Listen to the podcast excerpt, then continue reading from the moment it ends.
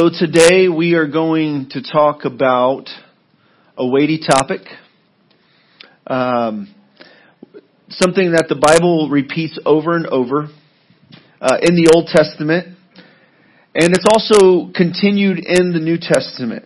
Uh, in the Old Testament, it's described as the fear of the Lord. In the New Testament, um, it also is described as fear God. Uh, or reverence for reverence God, be in awe of God. And it's it's one that many people have a problem with, uh, and maybe many Christians even struggle with. What does it look like to have this in a healthy way as a Christian, when there are scriptures that tell us that God hasn't given us a spirit of fear, and how do we make sense of that? So we're going to wrestle a little bit with that from the lips of Jesus the words that he himself said in Luke chapter 12, 1 through 12. In the context here, Jesus was addressing Pharisees and lawyers, religious scribes and or, or lawyers, um, and he gave some of the harshest words towards them than he gave towards anybody else. Matthew 23 has an account of Jesus' indictment on the scribes and the Pharisees. And he says some really strong stuff. Some, some stuff that maybe, some might even be surprised that, that's in the New Testament. That, that, that these words actually came out of the mouth of Jesus who is full of grace and truth. And in Luke chapter 11, we have an account of Jesus' indictment of the scribes and Pharisees. Last week we looked at the parable of the tax collector and the sinner. And Jesus confronted the self-righteousness that the Pharisees had, that they walked in. He told the parable to those who trusted in themselves and looked down upon others and despised others, looked on others with contempt. And he, and he told the, the, the parable of the, this tax collector who went away justified. And throughout Jesus' ministry, there's this contrast, there's these encounters that Jesus has both with the religious community who thinks that they're good and they got it and they can make, earn their way to heaven or they're, they're good with God based on their performance. And then there's this broken, downcast, outcast community of sinners and tax collectors and prostitutes and people who've been broken by the world and broken by their sin and they know they need help. And Jesus gravitates towards them. The poor, the brokenhearted, the afflicted. And He gives grace to them. God gives grace to the humble, but He resists the proud. And so we see Jesus walking in these characteristics as people encounter Him. He resists the proud but he gives grace to the humble, to those who recognize their need for him.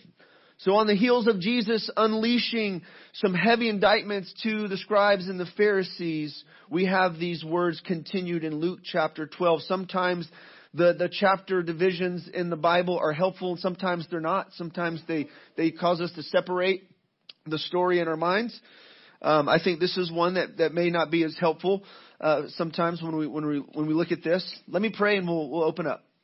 Father, as we see and hear these words, authoritative words from Scripture, from from the lips of Jesus, give us ears to hear and eyes to see what you want us to see. Teach us to have a healthy fear of the Lord. Deliver us from hypocrisy and the fear of man. In Jesus' name we pray, amen. In the meantime, when so many thousands of people had gathered together that they were trampling one another, he began to say to his disciples first, Beware of the leaven of the Pharisees, which is hypocrisy.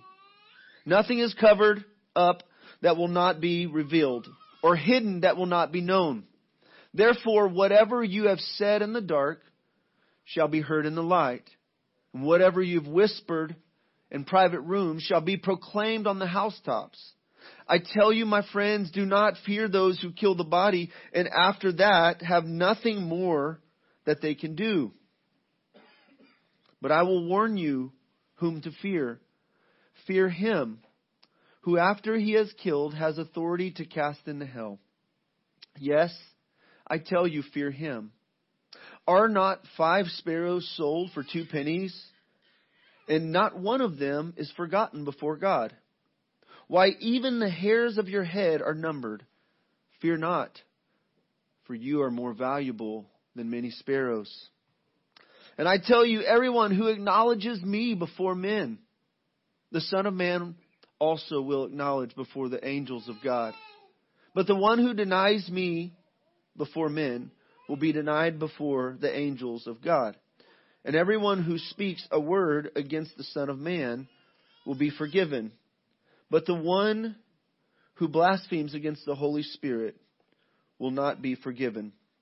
And when they bring you before the synagogues and the rulers and the authorities, do not be anxious about how you should defend yourself or what you should say. For the Holy Spirit will teach you in that very hour what you ought to say. This is the word of the Lord, and all God's people said, Amen. Here's our big idea this morning. Jesus calls his followers to resist hypocrisy and conquer the fear of man by fearing God instead. And this is needed to be a faithful witness. Jesus call, calls his followers to resist hypocrisy and conquer the fear of man by fearing God instead. And this is needed to be a faithful witness. In this chapter, starting in verse 1, Jesus gives a, a, command. He gives three commands we're going to look at here in this passage. And the first one is simply beware. Okay? Now he said this in other places, beware of false prophets, beware of false teachers. And as Christians, we need to be aware of those things and people who are a threat to our spiritual life. Right? The New Testament has a number of warnings in Scripture. And this was one of them. Jesus just got done saying some of the most difficult things, the harshest things to these religious leaders. And he said, be aware of the leaven of the Pharisees. He uses analogy here of leaven. Leaven is, was used, most, most of the time in the Bible it was used as a negative um, metaphor. Uh, a few times it was used as a positive metaphor as the kingdom that, that spreads. But most of the time it's used to refer to some kind of evil that spreads and infects in, in others. Now, leaven is something I became a, a little bit, or yeast is something I became a little bit more familiar with. Since 2020, my wife took up bread making. And we, we all love it in the family because we get some really yummy sourdough bread. And so it's amazing when she just takes a little teaspoon of that yeast and mixes it, it causes the, the dough to just expand. You know, we wake up in the morning it's like coming out of the container, right? And then, and then we get, she bakes it, she shapes it and bakes it and does her thing. And we get some yummy bread. My, my daughter, my 10 year old daughter is also taking to this practice and she makes her own bread before school and she cuts her own slices and makes her sandwiches before school and I love it and I get to enjoy some of that myself. That's a very positive thing. I'm thankful that that yeast can cause the bread to spread. In the Old Testament, uh, the, the, the, Jewish people enjoyed bread. A, that was a staple in, in, in a meal. And they would eat le- bread that had um, leaven in it. But there was a time of year that they didn't. In the springtime, they were commanded by God to celebrate the Passover. And a part of celebrating the Passover, they would get rid of all the leaven in the house. Okay? And they would eat unleavened bread. They would remember the Exodus when God delivered the Israelites out of, out of Egypt, when they were slaves in Egypt. And there's so many details involved that, that point the Israelites to the redemption that they experienced and how they were to remember that and reflect upon that. And here Jesus is using leaven as a, as a metaphor of hypocrisy hypocrisy in the lives of the Pharisees that could infect others into uh, performing in the same way. In chapter 11, Jesus indicted the Pharisees for a number of things. He said that they are inside, they are full of greed and wickedness. They clean the outside of the cup, but the inside was dirty. I don't know about you, but in our house, everyone has participates in cleaning the dishes, and except our five-year-old. And and if if I or one of us were to take those dishes and just scrub the outside if our if our uh, uh, dishwasher wasn't working, and if I just scrubbed the outside and I left coffee residue or milk residue or juice residue, and put it in the put it in the counter or put it in the the uh, the drawer, it probably wouldn't be that big of a deal to the kids, but to mom and dad that'd be a big deal, right? Uh, that's not what you do. You clean the inside. That's the most important. If you're using a vessel, the most important is the inside. And God is more focused on the inside of us than the externals and how we look and appear to people. And so the Pharisees were guilty of spending so much time of fixing up the outside with the motives to be seen by people and praised by people and perceived by people being better than they really were religiously and morally. And this was a problem. This was a problem to their faith. It corrupted their faith. It affected their faith. Jesus said in John chapter 5, I believe, He said, how can you believe uh, when, when you receive praise from men? You see, the Pharisees were described as those who love the praises of men rather than the praise and the glory of God. And so they cleaned the outside of the cup. They were a hindrance to others coming to the faith. They hindered others by their example and by their teaching. Jesus indicted them as those who would, would tithe, but they would neglect the weightier matters of the law. Namely, in Luke, it's justice and the love of God. And Jesus said, these things you ought to have done without neglecting the others. They were so focused on the small, and they, and they had commands that went, ex, that were beyond the Bible, they were so focused on keeping the tradition and those extra commands that they had developed that they missed the whole point of justice and the love of God, of, what Jesus is saying the law points us to. Right? Love, in, in another place, love the Lord your God with all your heart, soul, mind, and strength. Love your neighbor as yourself. Jesus indicted the Pharisees because they loved the best seats in the synagogues and the greeting, uh, greetings in the in the marketplaces. He described them as unmarked graves, and people walk over them without knowing it. Aren't you glad you came to church today to hear about this? These are some of the harshest words that our loving Lord Jesus gave to people. And they were religious, they were a part of the religious community. They were considered the insiders, the examples.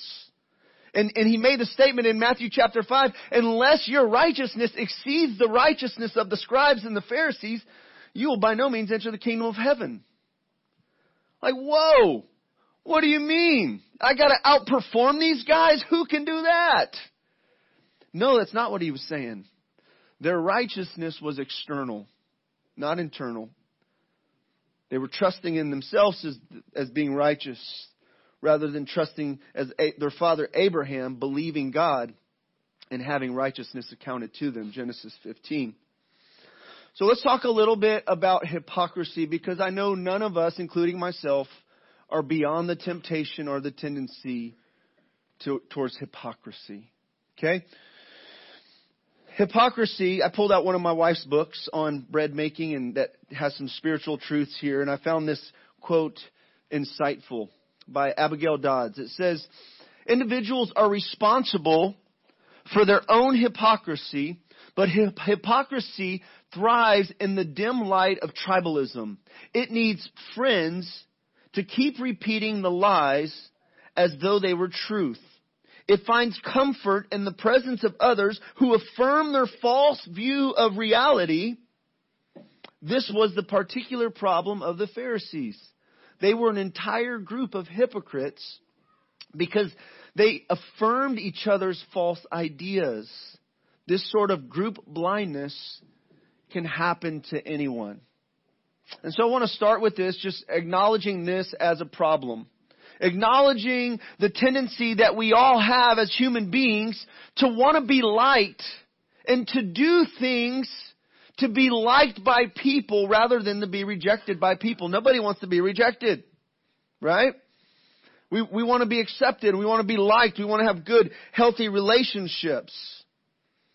And hypocrisy it eats away at our spiritual life and eats away at our relationships. The Holman Bible Dictionary describes hypocrisy as the pretense, pretense to being what one really is not. Especially the pretense of being a better person than one really is. This word is used six times in the New Testament. And it is a word, the Greek word is based, the original meaning is to give an answer. A hypocrite in classical Greek could be an interpreter of dreams, an orator, a reciter of poetry, or an actor. Originally, it was a neutral term. Hypocrite gained a negative connotation of pretense and duplicity or insincerity. And so hypocrisy is a problem. Hypocrisy is also futile because all will be revealed. You see, Jesus said in verse 2 that nothing is covered up that will not be revealed or hidden that will not be known. Therefore, whatever you have said in the dark shall be heard in the light, and what you have whispered in private rooms shall be proclaimed on the housetops. So it's futile to try to pretend to be somebody we're not or pretend to be better than we really are.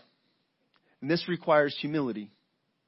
This requires us looking to God for righteousness, to Christ for righteousness, rather than trying to conjure up our own righteousness, a basis by which we're accepted. You see, we're accepted by grace. We're saved by grace through faith.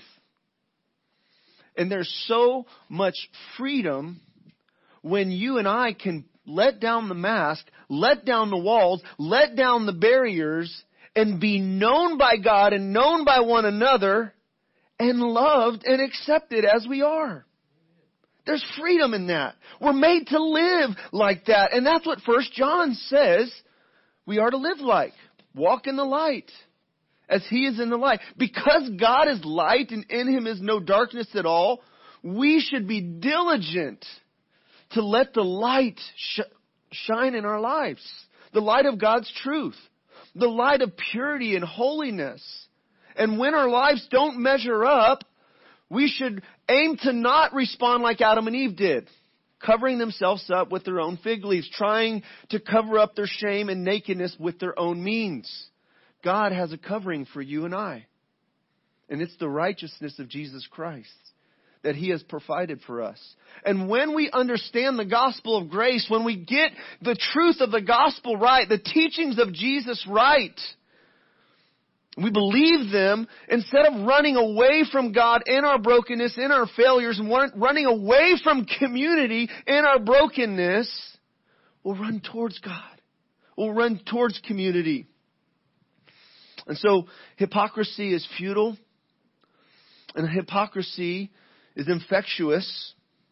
And we're told, First Peter, Peter told uh, the, the, the Christians that he wrote to, he said, put away all malice and all deceit and hypocrisy and envy and all slander. Now, by the way, I don't know if, you, if you've read the book of Galatians anytime recently, but the apostle Paul confronted Peter for walking in some hypocrisy.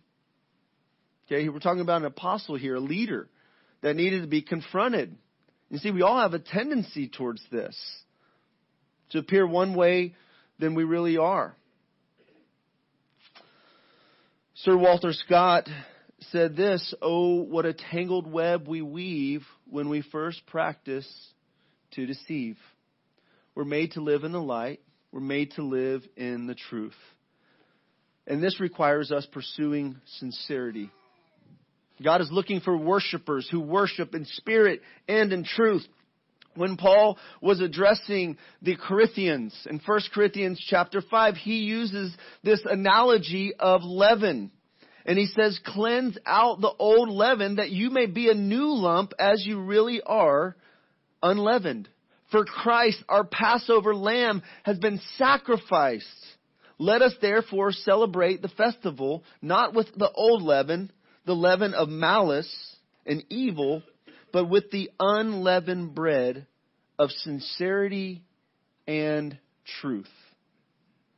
And so here's, here's a key for us if we're going to weed out hypocrisy, the leaven of hypocrisy in our lives, resist it, put it away. We need to pursue sincerity. We need to speak words that are true from the heart in talking to God and talking to one another. And we need to listen to words that are true. We need people who will speak the truth and love to us, not flatter us and tell us only what we want to hear. We need to hear things that will cut us sometimes. Faithful are the wounds of a friend, but deceitful are the kisses of an enemy. Now one of the problems, whoop, that was a problem. One of the problems is our is that those who are who walk in habitual hypocrisy are often self-deceived. They they put on a front and they act in such a way, and at some point they start believing the very front that they've been putting on. And that's a dangerous, slippery slope. Perhaps that was the case with, with many of the Pharisees. And so Paul calls the, the Corinthians here to celebrate the feast with the unleavened bread of sincerity and truth. Jesus was teaching his disciples to live in sincerity and in truth. Um, as I was thinking about this and studying that word, the Greek word for sincerity, I was reminded of those who sell things on Facebook Marketplace and some of those means. Um, they sell used stuff and and I don't know if you've ever bought stuff off of some of those sites before. But sometimes some folks will take a picture of one angle of that item that they're trying to sell, the good side, and you show up and there's a whole nother side to that thing that's actually broken. That's deceit. That, that is not being straightforward with somebody. That's not, that's not being a person of integrity. Or, or they may put a tag on uh, as one one uh, thing of clothing, and it's actually something else. And so that's deceit. In the in the ancient world, merchants would would do this with uh, they would put pottery in in dim lit rooms, and so that the cracks or the flaws in in the piece. Now this probably happens today in some places, won't be as as clearly seen, right? So that's that's that's not being straightforward. And so Paul and Jesus call the people of God to live lives of sincerity and truth where we are known and we can be honest with where we're at with God because there is a provision for our sins to be taken care of. Christ is our Passover lamb. Now I've taken a bit of a bunny trail, rabbit trail here. Let's bring it back to where we're at this morning. Luke 12. And I want to spend a, a, decent amount of time on this because I see the connection between hypocrisy and the fear of man. You see, the fear of man is something that the Bible describes as a snare. It's a trap. And many people have given into it in their lives. The quality of their life has been, has been diminished because they've been enslaved and ensnared by the opinions of people and not free to be who God's called them to be. And when, when we're walking in the fear of man, we can either hide, just not be around people, or we can be around people and, and act like hypocrites. Act, present ourselves as better than we really are. Or we can be courageous and humble and sincere and let down those barriers and let down when we're struggling, when, when we have a, a sin struggle, when we have an issue in our life that we need help in, we can let our brothers and sisters know. We can, one, first of all, talk to God about it. This starts with talking to God, right? Addressing these, these matters with God, these matters of the heart with God. But Jesus says, don't fear man. Don't fear those who can kill the body, and after that, have nothing more that they can do. Now let me ask you, is this something that you've struggled with? You don't have to raise your hand, you don't have to speak up. Sometimes we call this, as, as young people, we call it peer pressure. Right? Uh, Or as we, actually let me quote here Ed Welch on his book, when, when people are big and God is small. He addresses this issue of the fear of man. And this is what he says. The fear of man is no respecter of persons. It might be called codependency by adults, peer pressure with teens, and shyness with children. But whatever it is called, it all betrays the same idolatrous heart. Fear of man is always part of a triad that includes unbelief and disobedience. The fear of man is the sinful exaggeration of a normal experience. So this is something we want to push back on. Hypocrisy and the fear of man. Jesus says, beware of hypocrisy. Do not fear those who can kill the body. Ed Welch goes on and he explains why is it that we fear people? Why is it that we're afraid of people? We fear man because they expose and humiliate us. People will see me. We fear man because they reject and ridicule or despise us. People will reject me. We fear man because they can attack us, oppress, or threaten us. People will hurt me. And Jesus says, don't fear them. Yes, they can kill the body, but that's all that they can do. Yes, they can say mean things and reject you, humiliate you physically or emotionally, hurt you. But Jesus, and Jesus gives us the key to overcome this. He explains a little bit more about the fear of man. He says, those living under the fear of man see people as bigger that is more powerful and significant than God. And out of the fear, and out of that fear, out of the fear that creates in us, we give other people the power and the right to tell us what to feel, think, and do. And so may God help us overcome this snare that's called the fear of man. May God help us recognize what it is. I think it was helpful in reading some of the, uh, his book here on this, helpful in how he just calls out what we call codependency, peer pressure, and shyness is the biblical term, fear of man. And it will hinder us from doing the will of God. And so we got to push back on it.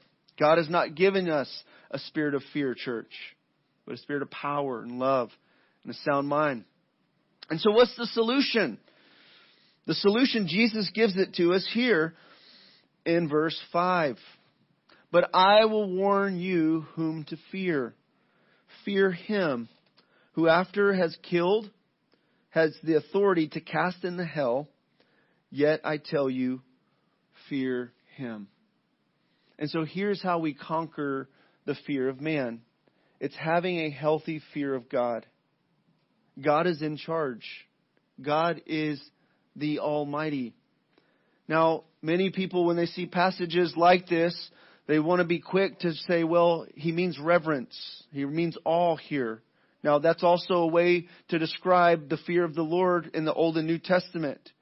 But the translators, they don't seem to use that. The, the English, those who eh, translate the Bible into English, they choose to use the word fear, and I think rightfully so, because it's a strong word. Fear the Lord. Fear God. And Jesus tells us why. He has the ability to put a person in hell. And that's sobering. Now that's not popular to talk about. I know that may make some people feel uncomfortable. And as I've been looking at this text here uh, this week, I've just been reminded that you know I probably haven't talked about this enough. Honestly, when I look at Jesus and his how many times he mentions this place we call hell, this place of eternal punishment, he probably mentions it a lot more times than most preachers do today, including myself. And so this is a reality that I think we, we all need to embrace, whether we feel comfortable with it or not. It's a biblical teaching that Jesus taught. And he came to save us from this place of torment. He came to rescue us from this place of torment. By the way, in the Old Testament, in a, few different times, when the Bible speaks about the fear of the Lord, there's a connection with hope and mercy. Behold, the eye of the Lord is on those who fear him, on those who hope in his mercy.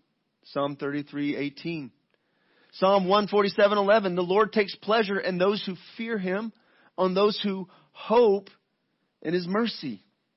Right? And so there's there's a connection there between this man or woman who fears the Lord and hopes in God's mercy. Now it's also, the fear of the Lord is also a description of, of a life that, that worships God, that reverent, reverently worships God. In the Old Testament it's described as a, a lifestyle of worship. One who fears the Lord, a woman who fears the Lord, a man who fears the Lord. And it's often given in the scripture, it's, it's often uh, used as a motivator to live a godly life, to make decisions that would honor God. I've described uh, the fear of the Lord as, as living in the light of uh, the awareness that God is, is in every place, that His eyes are in every place, beholding the good and the evil. God sees everything and nothing is hidden from Him. When Joseph was tempted with Potiphar's wife and said, how can I do this evil thing and sin against God? He was fearing God in that moment.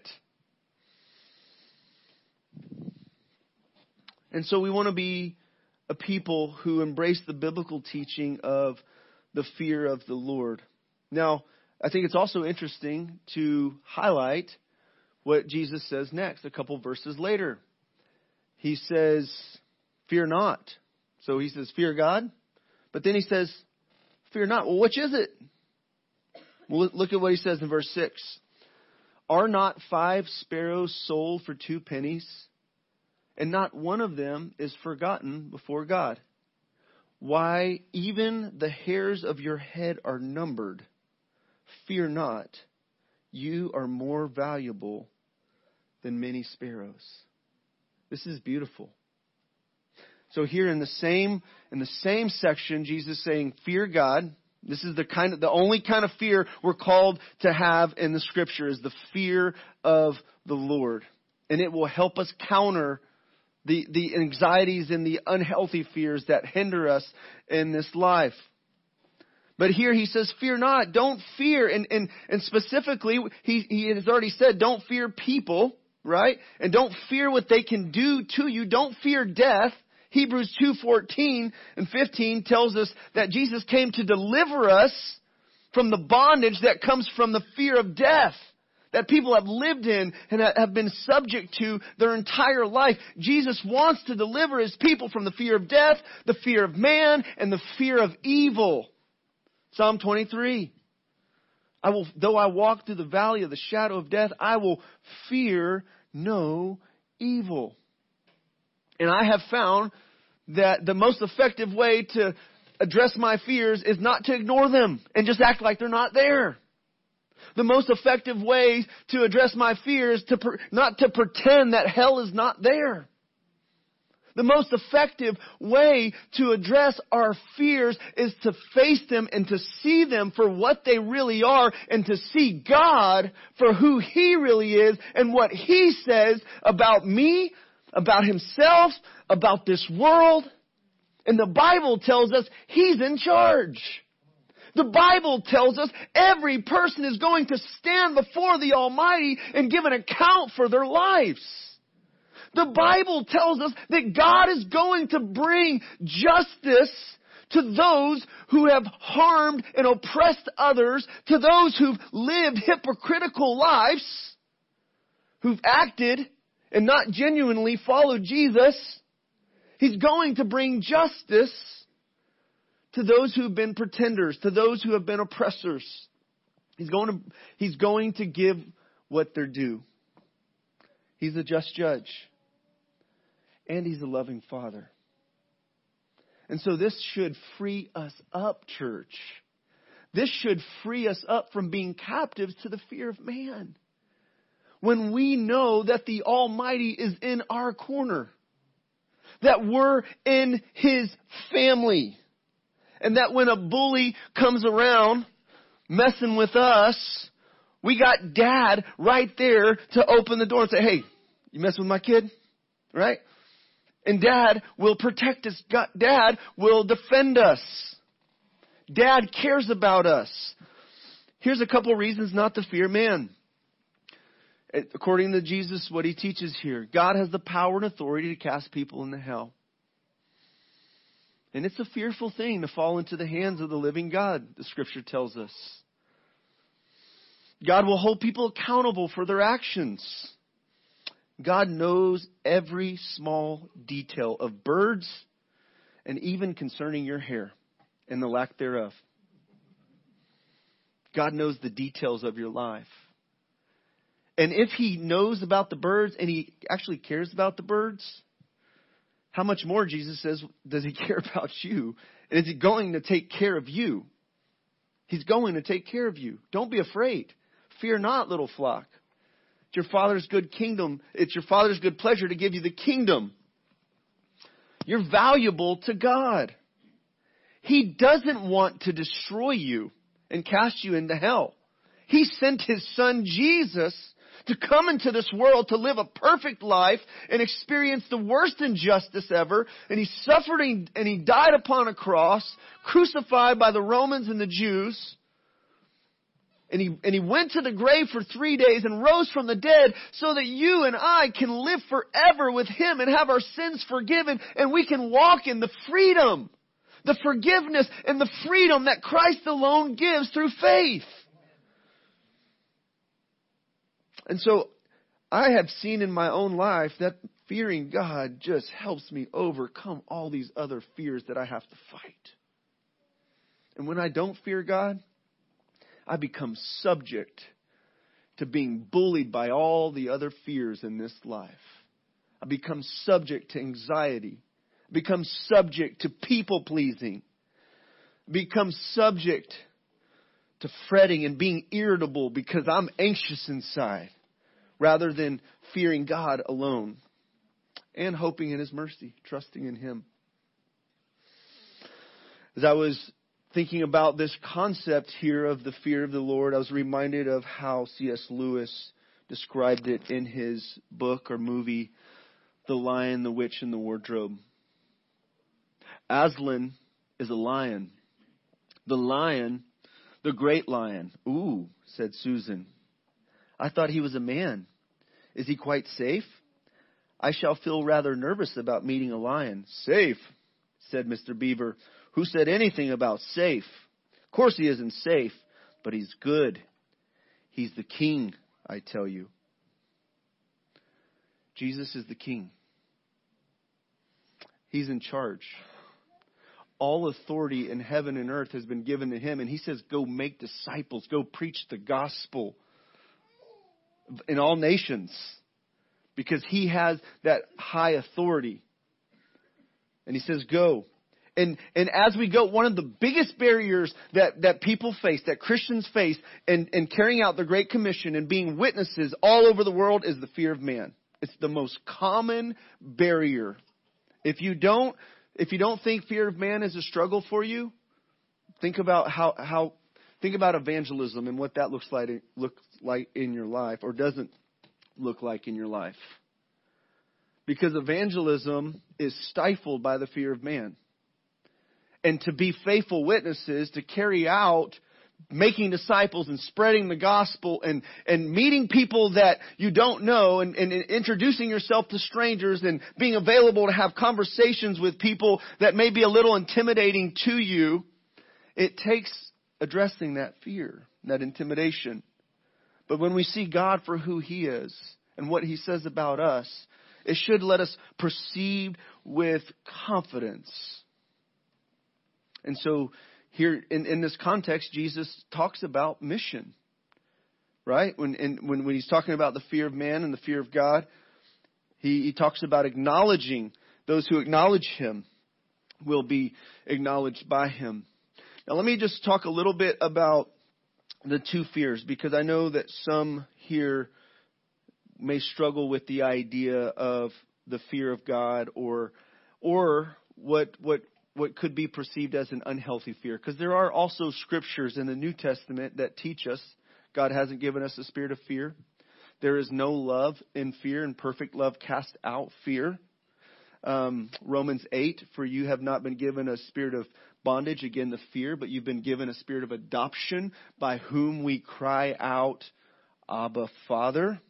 And so we got passages like that, and we got passages like this I don't think Paul and Jesus were teaching two different things.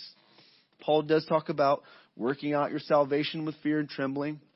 There's plenty of other New Testament verses that we could look through and survey that would be refreshing to each of us this morning and insightful. But let me, let me just share a description of these two different fears because I've had to wrestle with this. Because I've seen Christians who want to just completely downplay the, the aspect of fear, the fear of the Lord. And then I've seen Christians who talk about fearing God in a way that makes you feel like you're on probation with God if you're a Christian. you're on, you might make it in, but you better, you better not, you got that ankle bracelet on, you take one step, you're out. Right? You're going to jail or hell forever. Now, hell should influence our fear of God. So here's here's a way that I, here's some some quotes that I have found helpful um, from a couple, some Puritans, some some old school theologians, godly men who describe these two fears that we are to have and that we're not to have. One is a forbidden fear. Now, we're, we're also, by the way, we're told in the scripture more than any other command to fear not. Right? Because that's our tendency is to fear harm, fear man, fear evil, fear not. Uh, I've, I've heard that there are roughly 366 references to fear not. That's one for every day of the year for us. Fear not. Don't fear people. Don't fear evil. Don't fear death. Don't fear rejection. There's a forbidden fear, and there's a fear, a fear commanded. Jesus commands this. It's imperative. There's a bondage fear, and there's a reverential fear. There's a filial fear and a servile fear. There is an idolatrous fear and a worshipful fear. There's fear, I love this, Spurgeon says this, fear that draws men further from God versus fear that drives men toward God. What kind of fear do you have? Do you walk with? Have you been subject to these other ones? I know I have. And when I discern it, when I recognize that this is not the kind of fear that God wants me to walk in, it needs to be addressed with biblical truth. Where am I believing a lie about God or myself? But some of us have become very comfortable with God and with Jesus, and He becomes more like our homeboy. And we become a little too familiar and not reverent enough towards the Lord. And so we want to cultivate both. John Newton said it well in his book Amazing or his song Amazing Grace. Twas grace that taught my heart to fear and grace my fears relieved. How precious did that grace appear the hour I first believe. So in Jeremiah, God says, speaking of the new covenant, He says, I will put the fear of me in my people, in them, and they will not depart from me. The fear of the Lord, this healthy fear of God, is something that God graciously gives us that we're to cultivate and it's a means that God uses to motivate us. And it's a keeping um, element of grace. And so let's move on here with this last little section in connection to being a faithful witness. The fear of man will hinder us and lead us to do even what Peter did initially when, G- when Jesus was being crucified. He was asked by a, a, a slave girl, Aren't you one of the disciples? And man, Peter, strong, boisterous, go getter, Peter, right? He denied Jesus three times. Jesus wasn't surprised by it. He knew that Peter was going to deny him. He, we told him that he would deny him. Peter wept bitterly after that but he, he writes, he says these things. He says, I tell you, anyone who acknowledges me before men, the Son of Man will also acknowledge before the angels of God.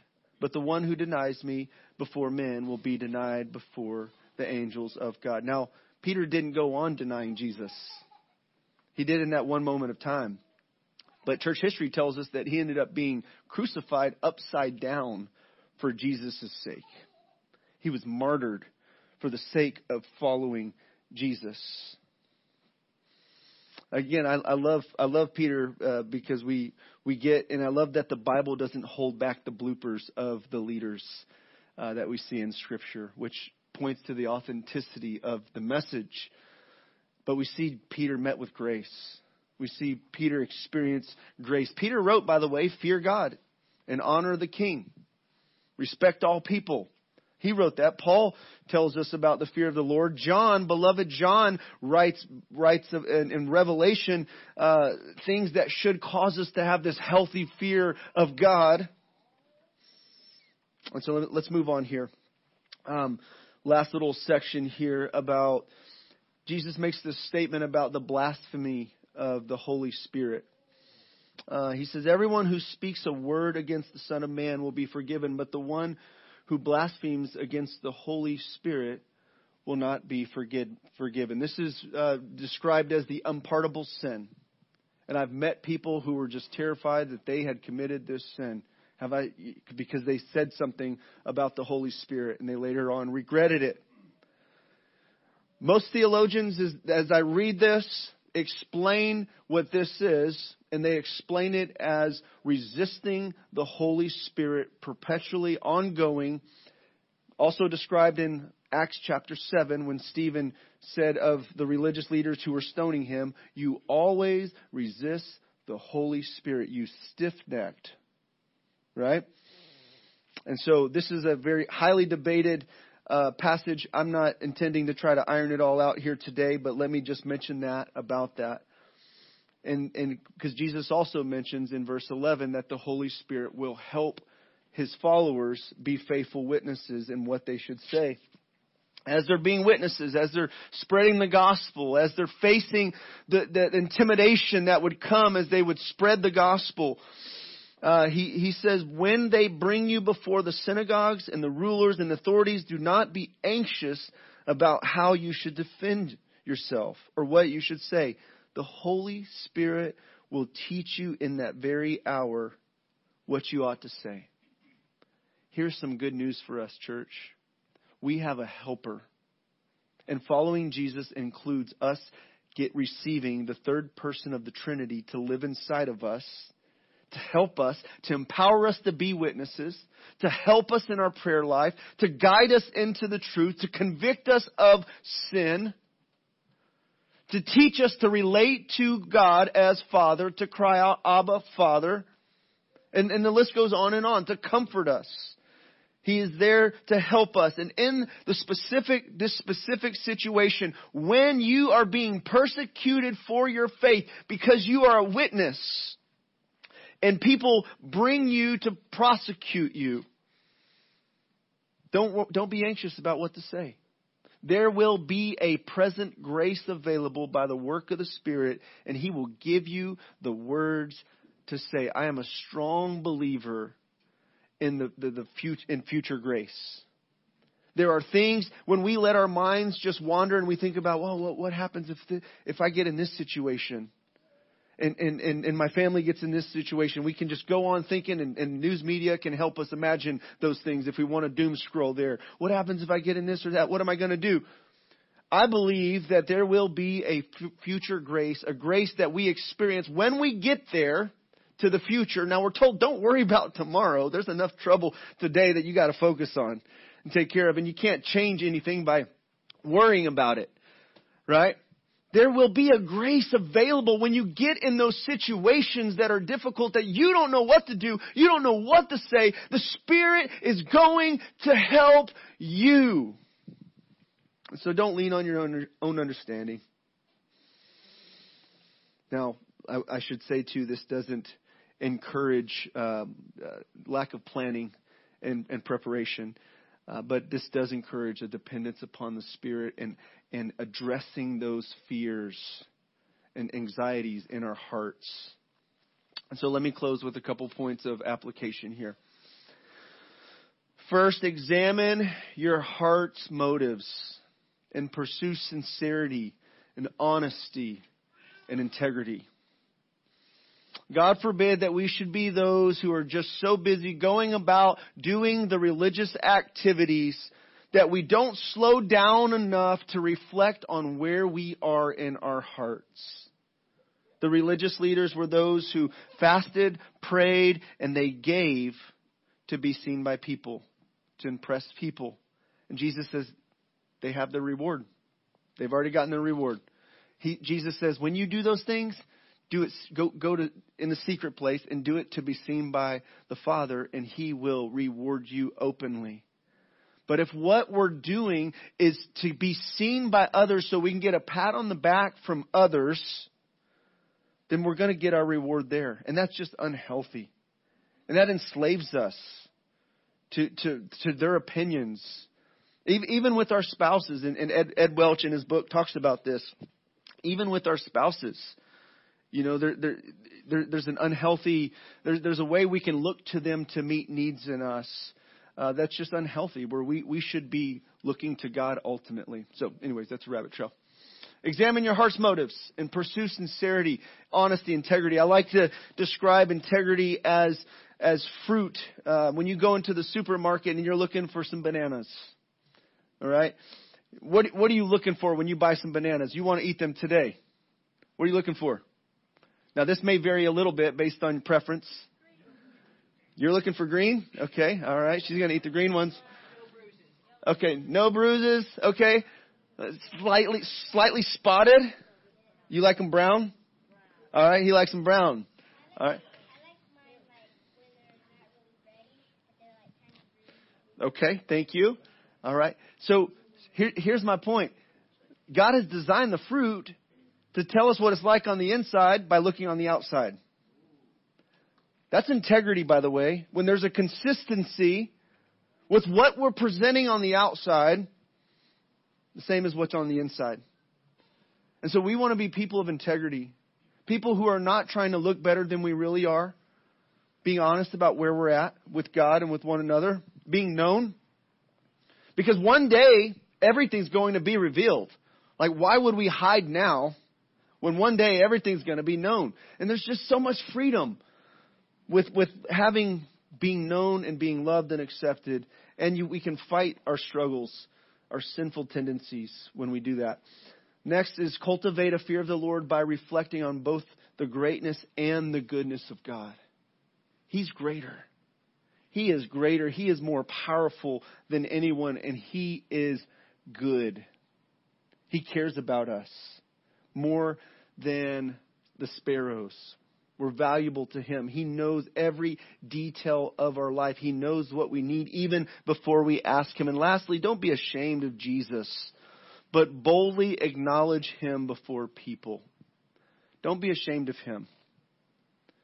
When Christianity's and where Christianity is not popular and there's pressure put on those who are professors of Jesus, there is a greater temptation to deny him and not acknowledge him.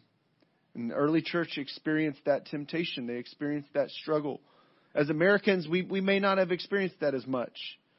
Some of us may have.